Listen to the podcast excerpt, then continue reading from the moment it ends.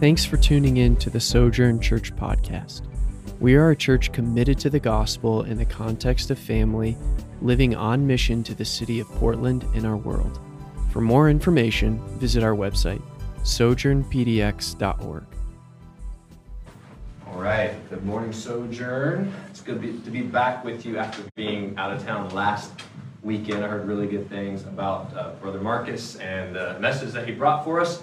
Uh, real quick note, if you are on the live stream, because it's been brought to my attention that our camera is sideways, I don't really know why, other than technology sometimes does these things. I tried to fix it multiple times and it's still sideways. So um, just close your eyes and listen to the message you're about to hear if you're at home. Not if you're in the room, because then I'll be wondering if you're sleeping or not. Uh, we are on week three of a four week series on remembering God's faithfulness when he seems silent. Our messages have centered around the book of Habakkuk, the, the minor prophet of Habakkuk. And as a reminder, this series is for those of us trying to understand how do we have faith, how do we have hope when life oftentimes seems hopeless, when we go through the challenges and the difficulties and the suffering of, of daily life. And I'm not even talking about the big extreme things, although it does include that, but just the daily kind of mundane grind of life that is tough. And when we don't see God respond the way that we would expect Him to respond, and that we think that He may respond, and He actually may respond differently, how do we maintain hope? We quickly discovered that Habakkuk is one of the most raw and relatable books in all of Scripture. I don't even think I realized that myself until I started digging deeper and, and, and kind of studying through this book.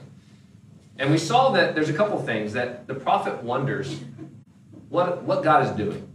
And he basically is like, God, what, what are you doing? I don't see it. I don't understand it. What are you doing? So he's got this curiosity. He wonders. And then we see essentially God responds to him. And God says, wait. I'm going to respond. And I'm going to do it in line with my will. But you have to wait. I don't know a single person who hasn't at some point wondered what in the world God is doing. You may wonder that internally. You may vocalize that. You may yell and complain at God. You may share that with others in a, in a group. And then essentially you've been left waiting for a response, especially if it's a response that you didn't anticipate getting. Right? So we can really relate to this wondering and this waiting and this tension that we have and since the Habakkuk has. Uh, though we're continuing our series this morning, we actually will not be in the book of Habakkuk. And so if you have already turned there, then you can continue to flip to the New Testament we're going to be in the book of Romans. Uh, brief little commercial side note. Um, I understand the words to be behind me on the screen, but we do highly encourage you to bring a copy of God's Word, copy of God's Scripture. There's a couple reasons why. Is one, I don't want you guys to ever think that I'm just reading my words or making up my words. I want you to verify, like, okay, this is actually in God's Word. Um, that's one thing. And it's just good to ha- have it to have. it can be digital too, right? So uh, if you got on an iPad or a phone, but it's just good for you. And then you can go study it on your own as well and get a little bit further. Especially this morning, because we're going to be in Romans chapter 8, so that's where you can turn. Romans 8 is like, it's just full of a richness that it could take many, many weeks. I actually know a church right now, and they're doing an entire series on Romans 8.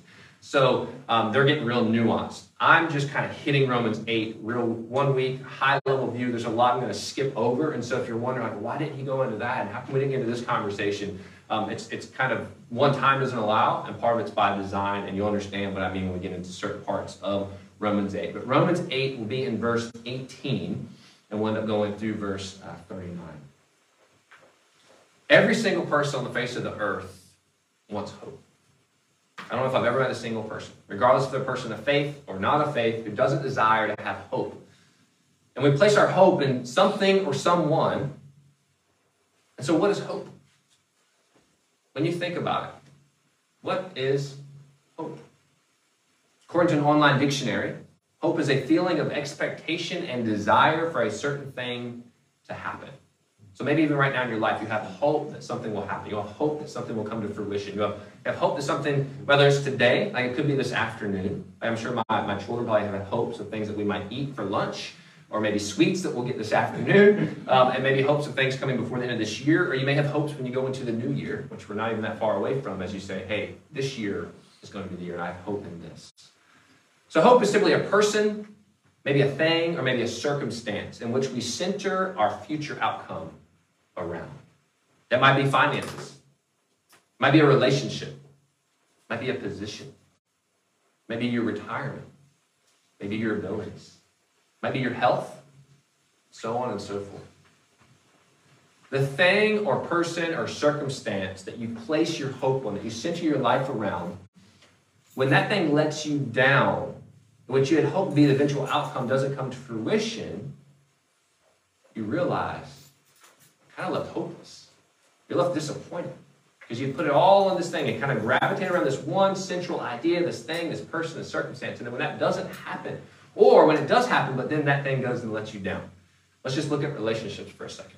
Right? We all have these relationships and we love we love people, right? I'm in a marriage. But I'll be honest, I'll use myself. I let Andrea down every single day. At some point. She's not in the room, so she doesn't have to say amen. but when that thing lets you down, it doesn't come to fruition. You know, when I think about hope, I think most of the time we don't we don't go around like thinking about hope necessarily. Like we put our hopes in these things, we don't actually think about them until we find ourselves hopeless. And then we think, man, I've got to I've got to grab onto something to have hope. Even today, you've entered this space, you've entered this, I know it's a stand, but we kind of entered this sacred space as, as a the bride of Christ with some level of hope resting on someone or something.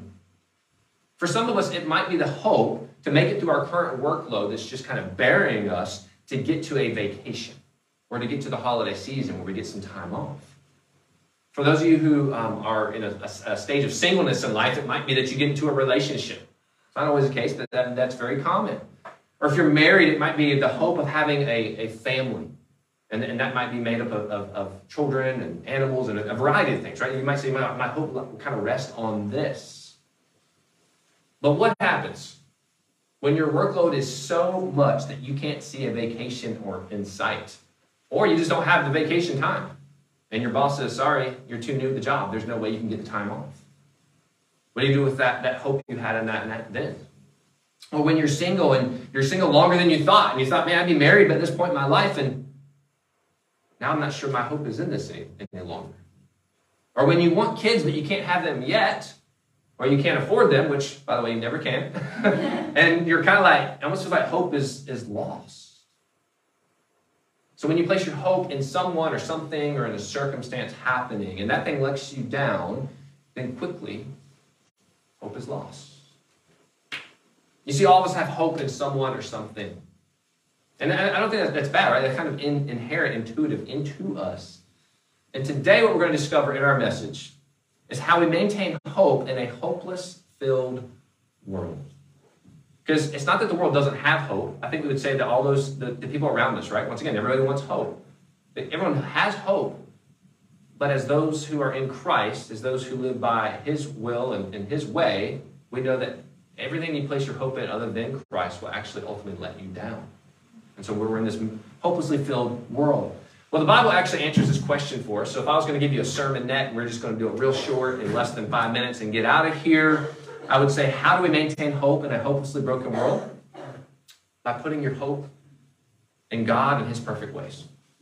That's simplified. Don't put your hope in other things. All right, it's kind of like here's the instructions one, two, three. Hope in God. Don't put your hope in other things. Center your soul on God. I read a book this week. I'm actually uh, not even quoting anything from it, but on, it's called Soul Keeping by John Ortberg. Go pick up that book. It's a really, really good book. It just it did a lot for my soul and and uh, the, the keeping of my soul. But our world tells us to do certain things, and we will maintain hope and be able to withstand the struggles of life. Here's some common things that we're told: obtain a degree or degrees. Climb the ladder of success in a career buy a house, have a family, invest for the future, and retire well with little to no worry. Now, are any of those bad things?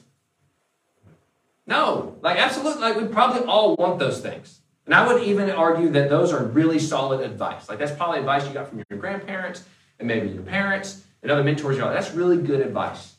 But I would say it's unrealistic for all. Like there are circumstances I think sometimes we forget about that don't um, allow for every single person to have those opportunities. Nonetheless, solid advice. So if you want to pursue those things, then absolutely pursue those things. But do not put your hope in those things. College may not be a reality for you. You may be in a dead end career. The finances may not be there to allow you to buy a house right now, and you may feel like you're stuck renting. And by the way, the interest rates are like going up through the roof. The family you desire may not be the one you get. You don't have to point at the people that are around you, your family, but may not be the one that you had dreamed of, right? And, and that you had hoped for. You may never see a way to invest in the future. You may think like, I can't barely pay my electric bill, and, and they're telling me I got to put away for my kids' college, and I got to invest for my retirement. Like, where does that money come from? That's often where I find myself. Like, where does this come from? I understand to do all those things, but where it's not just falling out of thin air here. You may retire later than you wanted, or you may never retire at all. Or like some people I know, even family members who were getting right at retirement, and they got a sickness and they end up passing away. Yeah. So plan for those things, but don't put your hope entirely in those things. You see, quickly those good things, those good desires, can be a huge disappointment, especially if your ultimate hope is in those things and circumstances. So, as we turn to Romans, we're going to find the assurance of hope in the life of a believer. And so, this morning, my prayer is that if you are discouraged today, for any reason, it can be a big reason, it can be a small reason. If you're discouraged for any reason today, then I pray that you be encouraged by the truth of the gospel and the reminder that we're going to be getting from Romans chapter 8. So let me pray for us, and then we're going to get into the Word of God this morning. God in heaven, you are holy and worthy of all praise and honor and glory. We come this morning, I come this morning as your servant. God, there is a lot in this text that we will not cover. But God, we know that your word is all powerful, it's living. God, that it would speak to us this morning, that you would speak to us this morning. God, that we would come expectant to receive from your word. God, as I prayed before our service this morning, that we don't show up expecting just to hear some songs um, led by Ben. God, we could go to a coffee shop on a Friday night and hear some just good music played. God, we don't just come expecting to hear some form of a TED talk that our culture would like to listen to, but God, we come expecting to have an encounter with you. And so this morning, we be reminded, God, of our future glory, God, that you tell us about in Romans. And that the life that we're currently walking through, the struggles, the pains, God, the groaning of creation, as it tells us in your word, God, that that, that is temporary, that we have a, a future to look forward to. But God, sometimes we need that fresh reminder, and that we be given that reminder this morning. God, I pray for our friends in Florida. God, we have a partnering church in Florida that was not far from where the storm hit this week. God, I have friends who live in Fort Myers. And so, God, that you would be with the disaster relief efforts that are there.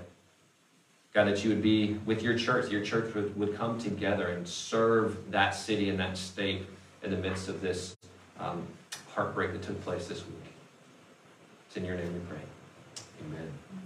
Before we get into the text, just because I mentioned Florida in my prayer, um, we give a, a, percentage of our internal offering every month to a, a, relief agency who literally, like within a day, probably before, actually, I think before the storm even started to hit Florida, they were like getting big trucks ready. So just so you know, like I always feel like it's worth mentioning because you might wonder, like, where's where's the money go that we give? Like that is one piece of it, right? It's a small percentage, but it's a percentage that we give to help put boots on uh, the ground. I'm already helping with the relief efforts there in Florida. So thank you for uh, your generosity and for supporting efforts like that.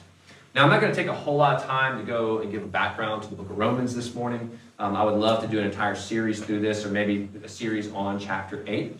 But this is a major section in Romans 8 that, uh, that Paul basically started in chapter 5, and he's ending it here in uh, chapter 8, and he's emphasizing the final hope of believers. So he's emphasizing the final hope of those who are in Christ. And so, as we get into it, point number one is going to be our present sufferings are nothing compared to future glory. Because remember Habakkuk. Habakkuk's looking at what's in front of him. Habakkuk's looking at what's external around him. And he is he's saying, God, I don't understand it. I don't understand why you're allowing these things to happen. What is going on? And as we find ourselves there, I think we have to fast forward. If we look at, at Romans and this promise that we are given, I will actually start in verse 17 of Romans 8, which reads this. And if children, then heirs heirs of God and fellow heirs with Christ, provided we suffer with him in order that we may also be glorified with him. For I consider that the sufferings of this present time are not worth comparing with the glory that is to be revealed to us. So Paul says that God's family, his brothers and sisters of Jesus, if you are in Christ, that would include you, that we will share in Jesus' sufferings. Jesus, who suffered the ultimate price, who went to the cross. We have to be reminded, we are told that we will suffer with Christ. But let's not camp out there forever. We will also share in his glory. I don't think we can comprehend what that fully means. Like, all I know is I think it, goes from, man, this is really dark and bad to like, this is really, really good. But we can't fully comprehend it until we're, I think we're actually walking through it and actually experiencing. It. But here's my question for us. I want us to think long and hard about that this morning. I don't want just the right answer because we're at a church gathering. But is it worth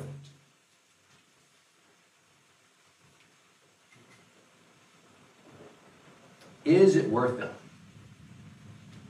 Is the future inheritance, this future glory that Christians have been given and promised, is it worth all the present hardship and heartache of living as a child of God? Because it's to come. It's not what we're experiencing now. Many answer this no. And you've, you've maybe watched these people. And, I, and I'm referring to those who've maybe professed faith in Christ. Right? We talked about that Camp High when we first started the series. They profess faith in Christ. They, they, they seek to live out his way. People say, how was it? Like, it was exhilarating and like, it makes every roller coaster just, yeah. It, it, there's no comparison, right? It's amazing. You should all do it. Mm-hmm. If Andrea would let me, I'd do it again. But she says if the skydiving didn't kill me, she would kill me. But I said it's, it's preparing us for an eternal way of the glory beyond all comparison as we look not to the things that are seen, but the things that are unseen. So we can see our struggles, we can see our pain, we can see our heartache. For the things that are seen are transient, right? They come and they go, right? You might be in the middle of a season of deep, deep suffering right now, but hopefully you can look back at a season and hopefully look forward to a season where you're not experiencing that, where you're just like, man, life is great, like it's joyful. The things that are unseen are eternal. So what Paul is saying to us he goes, Look, if you know where you are heading in the future, you won't even entertain the idea that your current problems and pain aren't worth it. It would almost be foolish for Paul to even entertain this thought. Because if you know where it is you're going, right? We kind of do this in our daily lives, in our in our yearly lives. You know, man, it's really hard to see the but again, it's kind of going back to those those hopes that let us down, right? But it's like, man, for some of you right now, like, if I can get through Christmas and get to Christmas and get two weeks off work, like I'll be golden. And during that time, I'm going to sleep late. I'm going to eat foods that are like really bad for me and go skiing or stuff like any of those things, right? They say if you know where you're headed eternally, like we're talking about eternity, then the problems you're currently facing, experiencing, those are real problems. He's not saying they don't exist, but he's saying that they don't compare. And that we have to keep an eternal mindset, internal focus in front of us. It's almost like we have to write on our forehead when we look in the mirror in the morning or we look in our rearview mirror, be reminded this is where I'm headed, that this is just temporary and today what I've experienced. So, what is this glorious inheritance towards that which we Christians are walking, often painfully? Well, Paul lays this out for us in the preceding verses. And so, uh, point number two is we're groaning and eagerly waiting for adoption as sons and daughters. Pick up verse 19 through verse 23 with me. It says, For the creation waits with eager longing for the revealing of the sons of God. For the creation was subjected to futility, not willingly, but because of him who subjected it in hope. That the creation itself will be set free from its bondage to corruption and obtain the freedom of the glory of the children of God. For we know that the whole creation has been groaning together in the pains of childbirth until now. And not only the creation, but we ourselves who have the first fruits of the Spirit groan inwardly as we wait eagerly for adoption as sons, the redemption of our bodies. So, what was that telling us? Because of sin, the suffering of the world will always be there everything in the world because of sin has this that the is toxic and it's given over to frustration. So, do you ever feel frustrated? Like, raise your hands. Do you ever feel frustrated? Right? Like, we're probably like this, right? yes, like, I feel frustrated. Now you know why. Or now you're reminded why. Because it's part of the pain of sin. It's part of the pain of living in this fallen world, right? Creation is not as it is supposed to be. Creation is not, is not as how it was created to be, which leads to frustration. Right? Like, why is this this way? Because of the fall. Why is this this way? Because of sin. Why is this this way? Because things are not the way that it's supposed to be. Everything has been touched. Everything has been run by sin from the time the human race fell into sin when the first human sinned.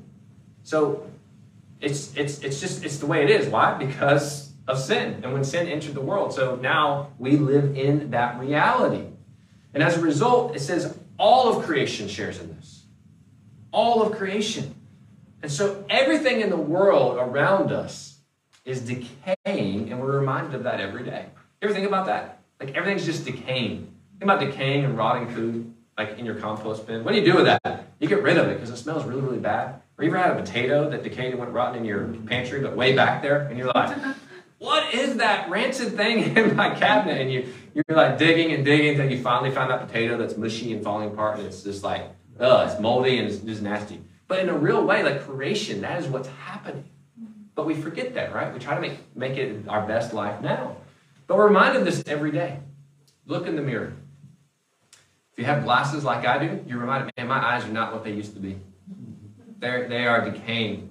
And so I have to wear these in order to see. Thinning hair. That one's becoming more and more of a reality for me, if I hate to admit it. Wrinkles. Scars. Those are signs of the world decaying.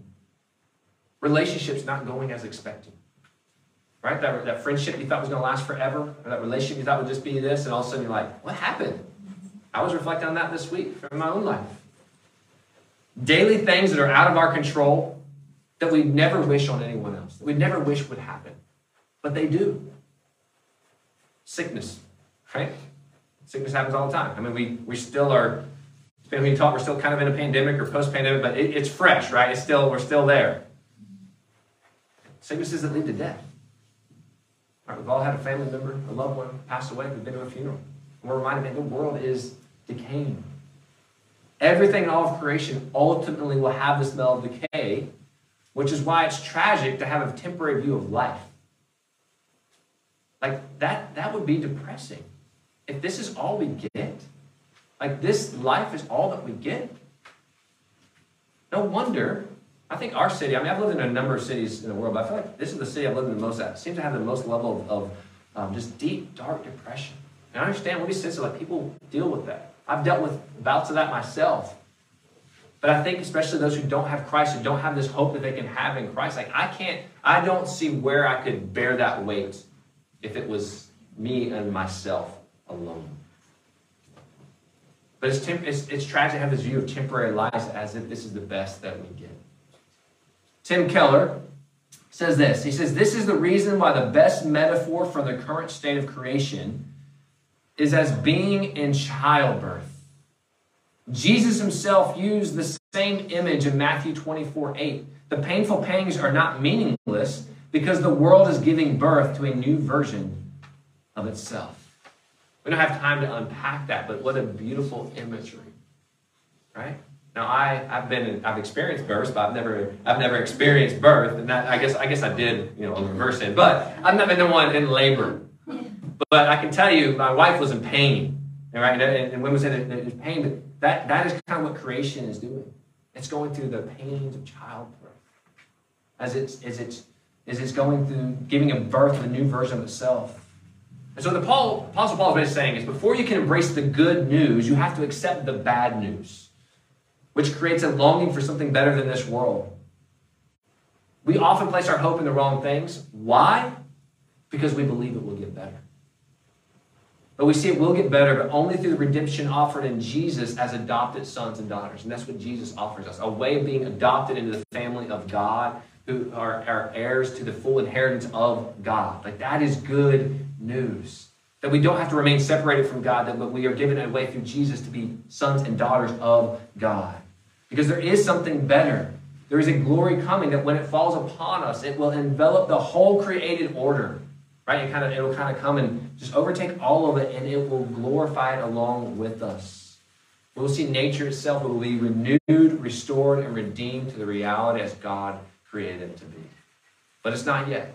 It is coming. Point number three, look at verse 24, 25. We are patiently waiting on hope. It says, For in this hope we were saved. Now, hope that is seen is not hope. For who hopes for what he sees? But if we hope for what we do not see, we wait for it with patience. This reminds us that part of being part of God's family is experience the frustration of this world while simultaneously being changed and conformed more and more to the image of God. Do you know what this means for our worst days? Think about your worst day, worst day you've ever had in your life. If you're in Christ, that you can rest on the promise that our best days lie ahead of us. That we have a future glory, we have a future inheritance that we are going towards. And one day, I just say we all look forward to, one day these painful days will be forever be behind us. Amen?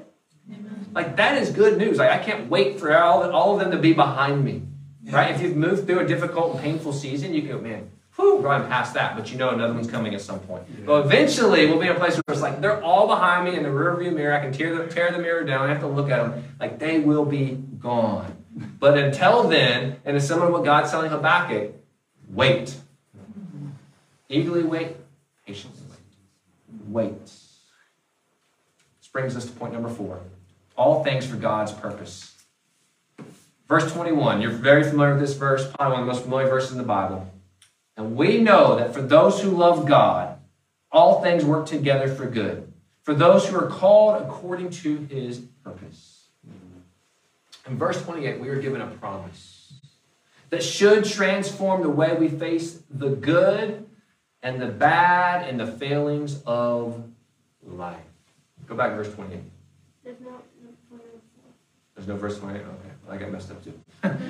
All things work together for the good of those who love God, who are called according to his purpose. This leads us to, really should lead us to a couple of things. First, this should lead us to gratitude and joy. Many people are shocked and disillusioned by the hardships and tragedies of life. And you may have found yourself there. But once you're in Christ, or once you're reminded, maybe this morning, uh, of one in Christ, it shouldn't shock you or delusion. And in some ways, you should, you should go, yeah, we live in this fallen world. Like that is to be expected.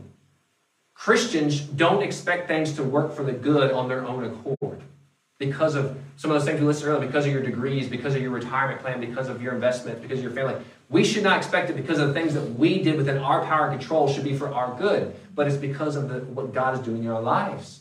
And so, in a very real way, when things work out to our benefit and our advantage, you can have a couple responses. You can respond by looking at yourself and go, "Yeah, look at me."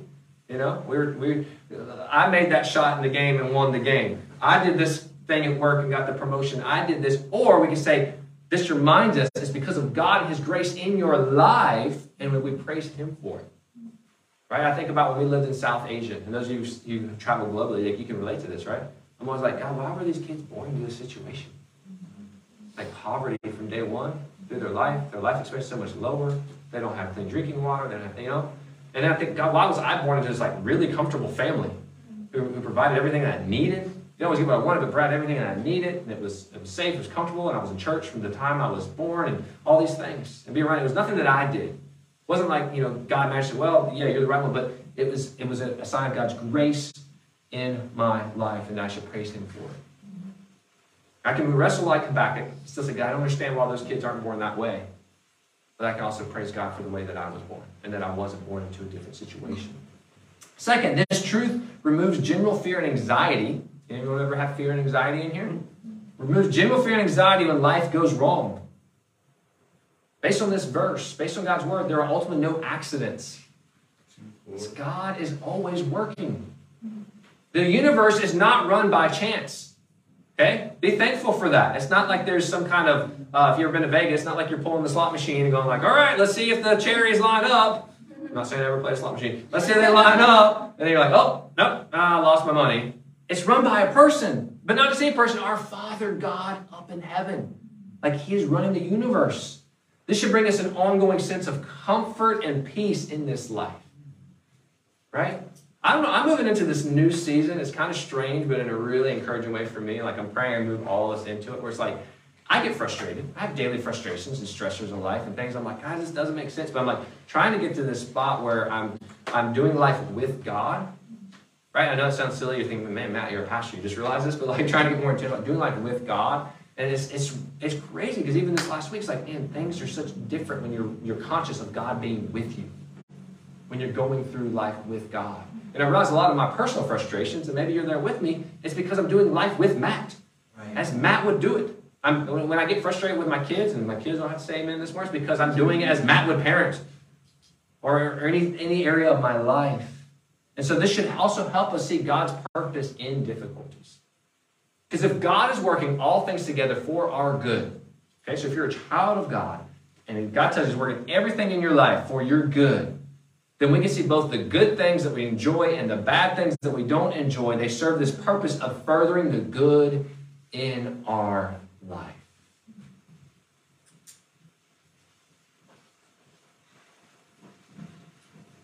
I'm going to say that one again that God is working all things, both the good and the bad, for your good, for furthering the good in your life.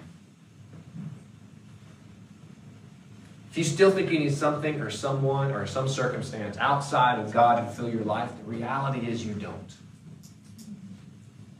This also means if you feel that life has been run by a circumstance, by a situation, by an individual, that God's using that teach you, to mold you, to shape you. Your life hasn't been run by that. You might feel like it has been, but God's, He's, you know, we're, He's the potter, we're the clay. And we don't see the full picture, right? But He's molding us and shaping. you. You're like, God, why am I going through this difficulty? Why are you allowing me to go through this difficulty? He's shaping you. And you're, and you're looking more, and you, and you don't see it in the moment, right? But you might be able to look back, even now, look back in your life. Regardless if you've been following Christ for six months or for six years or for 60 years, like, you can look back and be like, oh, hopefully I look more and more like Christ, and He's used every situation. Many of them that you wouldn't choose to go into, and you wouldn't even put that on your enemy. He's used it to mold you and to shape you. Romans 8 28 teaches us to look at life's troubles as part of God's loving purpose for us. Another Tim Keller quote The truth that God is working for people's good is not a universal one. However, it's easy to overlook the fact that the promise that in all things God works for the good is made only to those who love Him, who have been called. Mm-hmm. If you love God for who He is and Himself, you will make a commitment to endure difficulty. In other words, I love God for God. Good, bad that I experience in life, I love God. Doesn't mean, once again, we're looking at Habakkuk, who's going like, God, what are you doing? I don't understand. God, this doesn't line up with what I read about your word. We're not saying there's that, that, that in itself is not okay, but that you still love God in spite of it. You remember God's faithfulness and that you remain faithful. This also means that if you're using God for what He gives you, kind of like God's like a Santa Claus that you give this wish list to, and you're like, all right, as long as you keep doing this, then I'm going to follow you. Then you bail when suffering comes when, when pain and difficulty comes into your life, you quickly, you, you dip out. And so he's saying those who've been called, meaning those who God has brought into relationship with him. And since Paul has told us that every single circumstance, all things, it means everything, is working together for your good to only those who love God, there's a strong implication. I want to be careful how I say this, but there's a strong implication that they do not work for the good of those who do not love him. In short, it implies that both the good and bad things that happen to non Christians actually work ill for them. Now, here's where I want to give a little caveat, right? We can unpack this in our, in our group on Wednesday. We don't know who and who won't give their life to Christ. There was a time in your life where you probably thought, there's no way I'm ever going to have the title Christian attached to my name. I'm not going to be one of those Bible thumping people, right? And now you're like, man, I'm sitting in church regularly, weekly. I'm reading the Bible, right? So that's not up for us to decide. But the truth still applies that those who aren't in Christ, who aren't loving God, is working against him. And I would even add, he might use those circumstances, we don't know for sure, to now to point them to him. And that may be the difficulty that leads him to give his life to Christ. I read a story this week. Actually, it was in the book by John Ortberg. Um, I want to say it was his, it was his father-in-law who had had a bad experience, who had been hurt by the church. Uh, he wasn't too happy that his daughter married a pastor, but they got married and uh, had a you know decent relationship. And it was only um, at the last year of his life he got a cancer that took his life. I think it was pancreatic cancer, and it went pretty quickly. Within a matter of days, they say he turned to be the color of a ripe banana. But it was that last year of his life, the most difficult season and year of his life that led to his death, is what it turned him around and pointed him to Jesus and he gave his life to Christ. And so my question for you, is it worth it? Was it worth him going through that if that's what led him ultimately to have an eternity with Christ?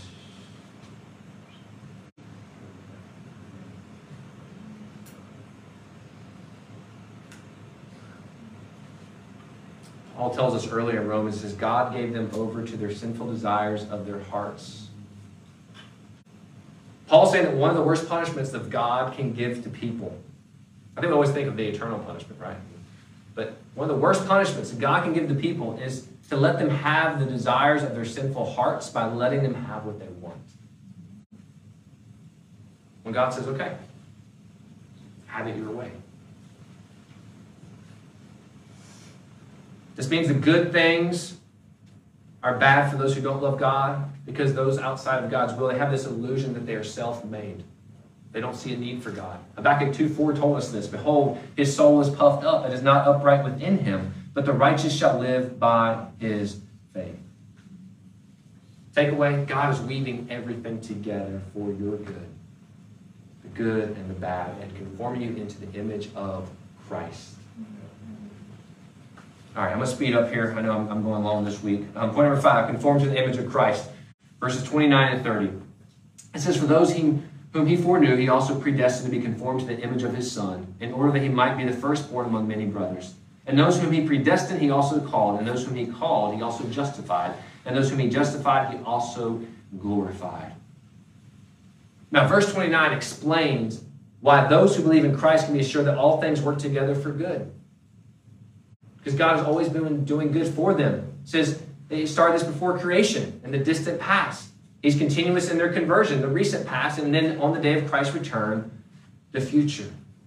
Now, this, these two verses can get us in the weeds, and I'm not just skipping it because I don't want to get into it. It's just because I've already gone 40 minutes, which is longer than I like to go. Um, but uh, we can unpack that. But the, the takeaway for this morning, as we remember, we're not getting really deep into this, is that we're being conformed more and more to the image of Christ and that he's using that for his our good and for his glory.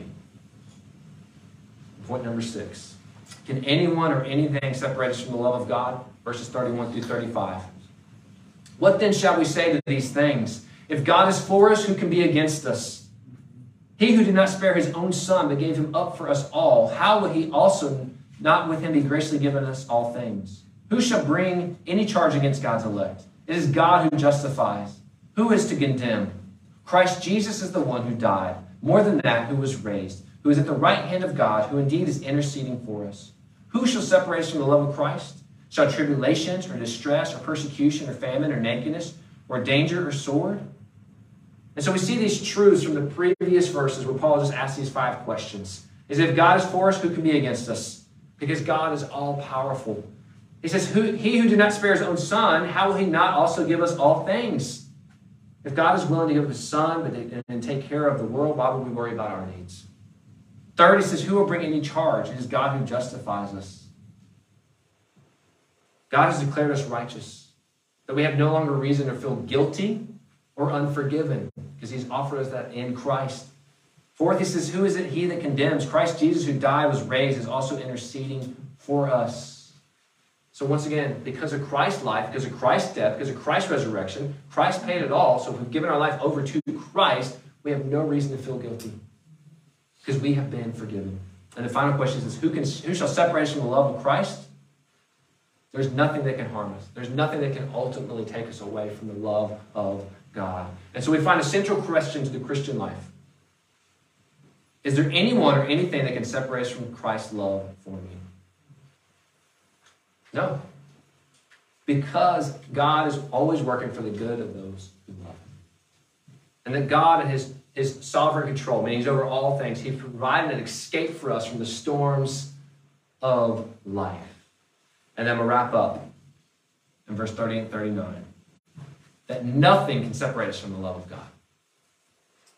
It says, For I am sure that neither death, nor life, nor angels, nor rulers, nor things present, nor things to come, nor powers, nor heights, nor depth, nor anything else in all creation will be able to separate us from the love of Christ Jesus our Lord. God says, This is the certainty that I've given you. Nothing, nothing Nothing can separate us from Christ's love. Amen? Amen? Not a divorce, not an abandonment, not a sickness, not the loss of a job, not financial trouble, and so on and so forth. Put fill in the blank with your life. Nothing can separate us from the love of Christ. Because God loves us simply because of his choice. God doesn't love you because of some good that he saw in you. God doesn't love you because you woke up early this morning and read his word. He loves you if you woke up this morning and didn't read his word. God doesn't love you because you're getting up and, and, and praying and do all these things. Those are good things, and I agree that it will change you. It'll help look you more like Christ, but he doesn't love you because of those things. He doesn't love me more because I showed up early and, and to set up and brew some coffee. Like God doesn't love me more because of those things. God loves us because he loves us. God loves you because he loves you. And though the world may be falling around uh, down around us, there is something you can place your hope in. Not those things, not the external that's falling down, those will let you down. But nothing will take the hope away that Christ loves you, that He loves you. Nothing at all. And if this is where we place our hope, this is where we place our love and our faithfulness to God. And so, Sojourn, put your hope, put your trust, put your faith in something that won't let you down. And we need this every single day, right? I, I would argue we need this to get through every single day, to be reminded of this. And even that hard day, go, God, I'm trusting you. I may not understand it. You might be in tears. You might be on your knees before Him. But I, but I love you and I trust you. And I want to be faithful to you because I know you're faithful to me. Because you sent your son, Jesus, to die. Who took on all the suffering, all the pains of this life, all the groaning that we see of creation around us. And I want to place my hope and my faith and my trust in that. And that will determine that I'm able to remain faithful. So let me pray for us, and then we're going to respond this morning. God, we thank you for the reminder of our future glory, our future inheritance. God, as we walk through this life with all the pain and heartache, God, it was a fresh reminder for me this week that creation is groaning. And it makes an absolute sense that creation is groaning. We are groaning with it. God, life is not the way that it was created, designed to be, and at times it feels utterly in chaos and out of control. But God, that this morning we were reminded that you are in control. You are over all things. And God, that you are working all things together for the good of those who love you. The bad, the good, the misunderstandings. And so, God, man, we put our hope and trust and faith in you. God, that, where we can maintain hope in a hopelessly filled world.